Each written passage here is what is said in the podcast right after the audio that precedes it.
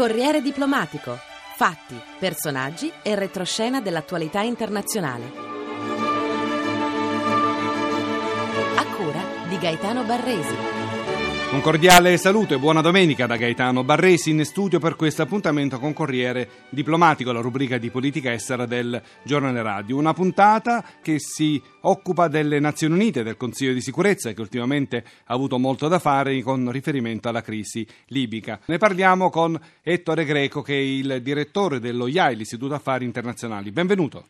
Buongiorno. Allora, con la sua astensione in Consiglio di sicurezza sulla Libia, la Germania ha tenuto fede alla posizione pronunciata dalla cancelliera Merkel. I giornali francesi si sono scatenati contro Berlino. Ha dimostrato di non essere una grande potenza e un grande Stato, hanno scritto, dimostrando così di non meritare il posto di membro permanente nel Consiglio di sicurezza.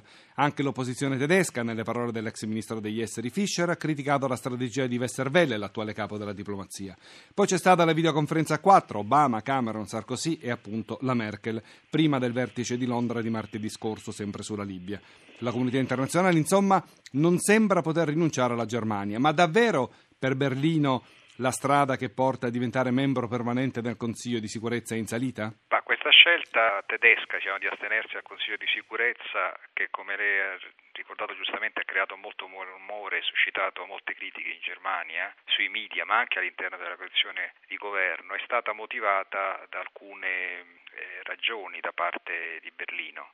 In particolare la Germania ha posto l'accento sulla imprevedibilità della dinamica futura degli eventi, anche sul rischio di un'escalation che sarebbe difficilmente controllabile. Ora se questa scelta poi avrà un effetto negativo o positivo sulla sua speranza diciamo, di entrare nel Consiglio di sicurezza come membro permanente è difficile dire. Probabilmente avrà un effetto neutrale, nel senso che potrebbe favorirla per alcuni versi, come dicono alcuni, perché in questo modo ha dato dimostrazione di non essere pregiudizialmente schierata con gli occidentali in ogni occasione, ma d'altronde, come abbiamo visto, sta suscitando molte perplessità all'interno di alcuni paesi, in particolare della Francia. Che è un grande elettore anche... della Germania, no? Ecco, esattamente, e anche negli Stati Uniti invece che non è poi così convinta che debba crescersi ulteriormente la rappresentanza europea all'interno del Consiglio di sicurezza. Diciamo che la partita per quanto riguarda il Consiglio di sicurezza è molto più ampia e riguarda tante altre questioni, in particolare la difficoltà ad arrivare ad una rappresentanza regionale. Sì, di questo infatti parleremo più avanti anche perché in qualche maniera riguarda pure la proposta dell'Italia, però resterei intanto sì. ai giorni immediatamente precedenti al vertice di Londra, perché per l'Italia comunque, insomma, non ce lo nascondiamo, è stato un vero schiaffo l'essere stata esclusa da quella specie di direttorio a quattro sulla Libia, Cameron, Obama, Sarkozy e Merkel. Il ministro Frattini naturalmente dice di no che quella videoconferenza aveva il solo scopo di convincere la Germania a rivedere la sua posizione sulla neutralità in Libia. Lei cosa ne pensa? Io credo che vada sottolineato che negli ultimi tempi abbiamo assistito a una chiara tendenza a, consolidare questo gruppo, cioè questo gruppo ristretto composto dai tre paesi europei più gli Stati Uniti, anzi alcuni vi hanno visto una sorta di, di direttorio, cioè di, di club esclusivo che può anche minare o andare a detrimento diciamo, di altri contesti multilaterali come la Nato e l'Unione Europea e questa è un po' la posizione dell'Italia che teme naturalmente di essere marginalizzata, cioè un raggruppamento che è stato attivato anche per affrontare altre questioni come per esempio quella iraniana. E I 5 più 1, ricordiamo, i 5 membri uno, permanenti più la Germania. Più sì. la Germania. Questo malgrado l'Italia avesse, avesse un, un rapporti commerciali e non soltanto con Teheran molto forti. E infatti ha citato un caso che ha suscitato reazioni negative in Italia. E però a ciò si aggiunge che si è venuto profilando eh, sempre più nettamente anche un asse franco-britannico che si propone come guida per quanto riguarda la politica estera e di sicurezza europea. Soltanto pochi mesi fa Francia e Gran Bretagna hanno raggiunto due importanti accordi di carattere militare per la collaborazione militare che sono visti in Italia, secondo me a ragione, come rischiosi per una solidarietà e una cooperazione europea, perché appunto tendono ad essere esclusivi e a svilupparsi su un filone, cioè diciamo in un solco troppo bilaterale. Quindi è chiaro che... Eh, però, però esisteva già il battaglione franco-tedesco, è come se Parigi avesse scelto adesso Londra e non più Berlino. Sì, e lo ha fatto però naturalmente, e questo va anche ricordato, è perché questi sono i due paesi di gran lunga più forti militarmente, quelli che investono di più nettamente nella ricerca e sviluppo militare, quelli che hanno le maggiori capacità, come si vede anche in questi giorni, di dispiegamento delle forze all'estero. Eh, nel caso specifico il coinvolgimento della Germania in questo gruppo appare ancora meno accettabile data la posizione appunto che ha assunto sulla crisi libica, però va tenuto conto di un altro fatto, cioè la Germania conta anche in altri contesti, in particolare ovviamente un ruolo cruciale in quello economico-finanziario. Eh, oggi per la definizione diciamo, delle nuove regole e misure per, sal- per, salvare o comunque eh, garantire la stabilità dell'area dell'euro. Quindi il peso specifico dei paesi si conta anche, eh, si, si valuta anche in questo modo ed è chiaro che è in grado la Germania di farsi valere anche in un contesto nel quale non è attiva diplomaticamente o militarmente, proprio in forza di questo suo peso economico.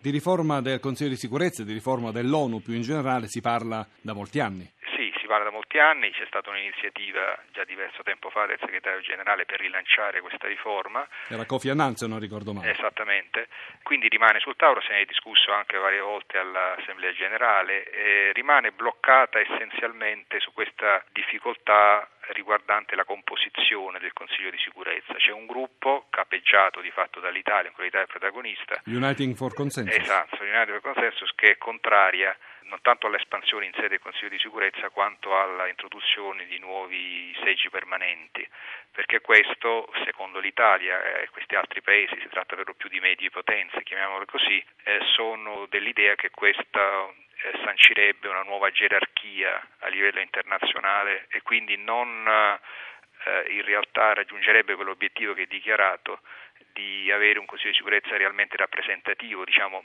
più democratico, tra virgolette, e quindi vorrebbe un sistema più flessibile di rappresentanza che valorizzasse anche la rappresentanza regionale. Qui c'è l'altro obiettivo storico dell'Italia di avere un seggio permanente europeo. Ecco, che chance ha l'Italia di vedere riconosciuta questa sua proposta di vedere accettata questa sua proposta di seggio europeo? Quando l'Italia era nel Consiglio di sicurezza faceva sempre accomodare accanto al nostro rappresentante il rappresentante del paese che in quel momento aveva la presidenza dell'Unione Europea. Ecco. Lei ha posto l'accento su un, un elemento molto importante. Noi abbiamo fatto uno sforzo insieme ad altri paesi quando è toccato a loro avere un seggio diciamo, biennale al Consiglio di sicurezza di organizzare un coordinamento europeo, di, rendere, di europeizzare diciamo, questa presenza, ma ci siamo sempre scontrati con eh, l'opposizione o le resistenze soprattutto francesi e britannici, i quali invece vogliono naturalmente mantenere il loro seggio permanente, il che è un ostacolo politico a creare un seggio permanente europeo, perché è difficilmente ipotizzabile un seggio europeo insieme ai due seggi permanenti di Francia e Gran Bretagna.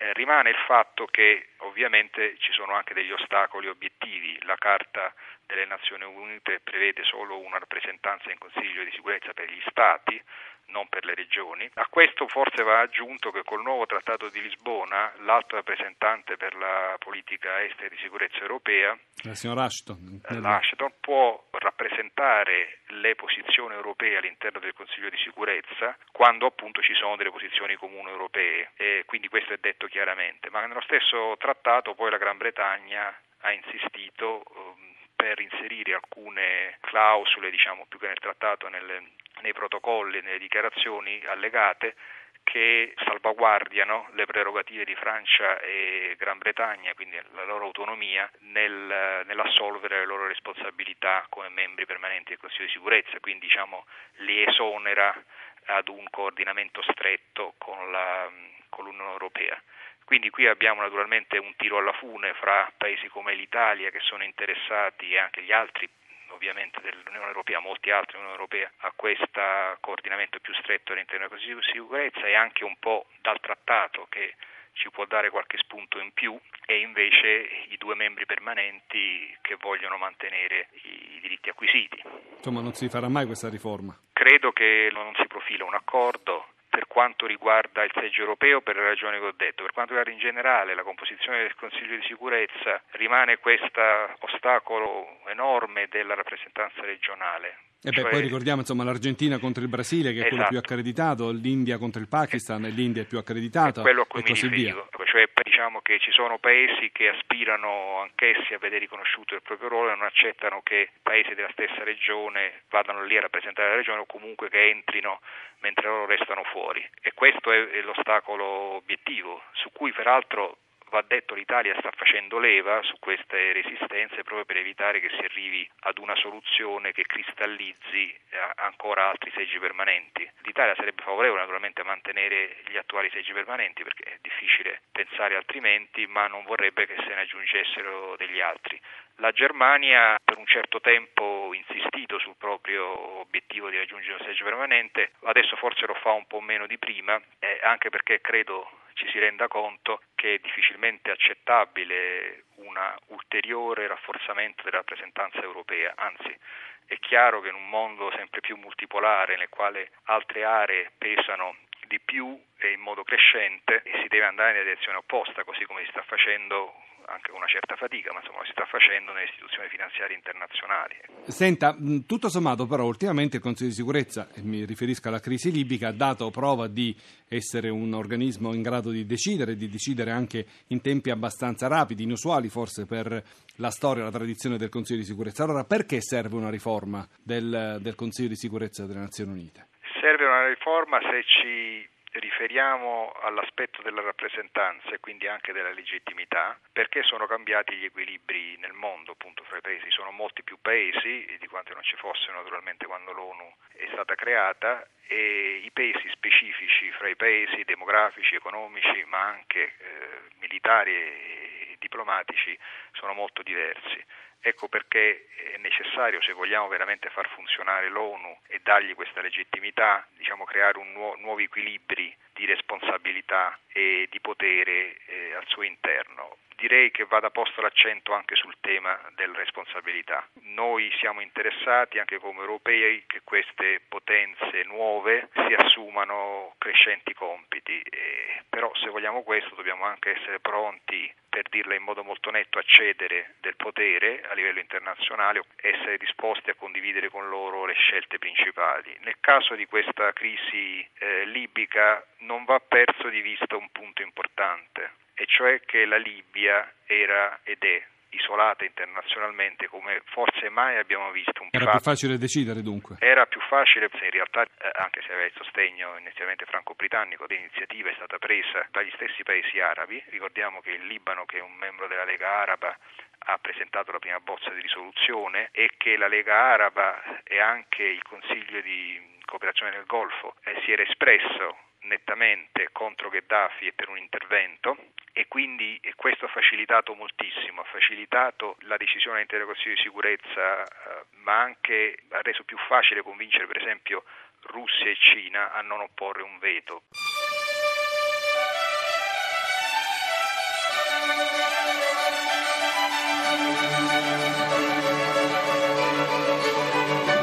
Bene, tutto per questa puntata di Corriere Diplomatico, grazie per averci seguito, l'appuntamento è a domenica prossima, ancora un cordiale saluto da Gaetano Barresi.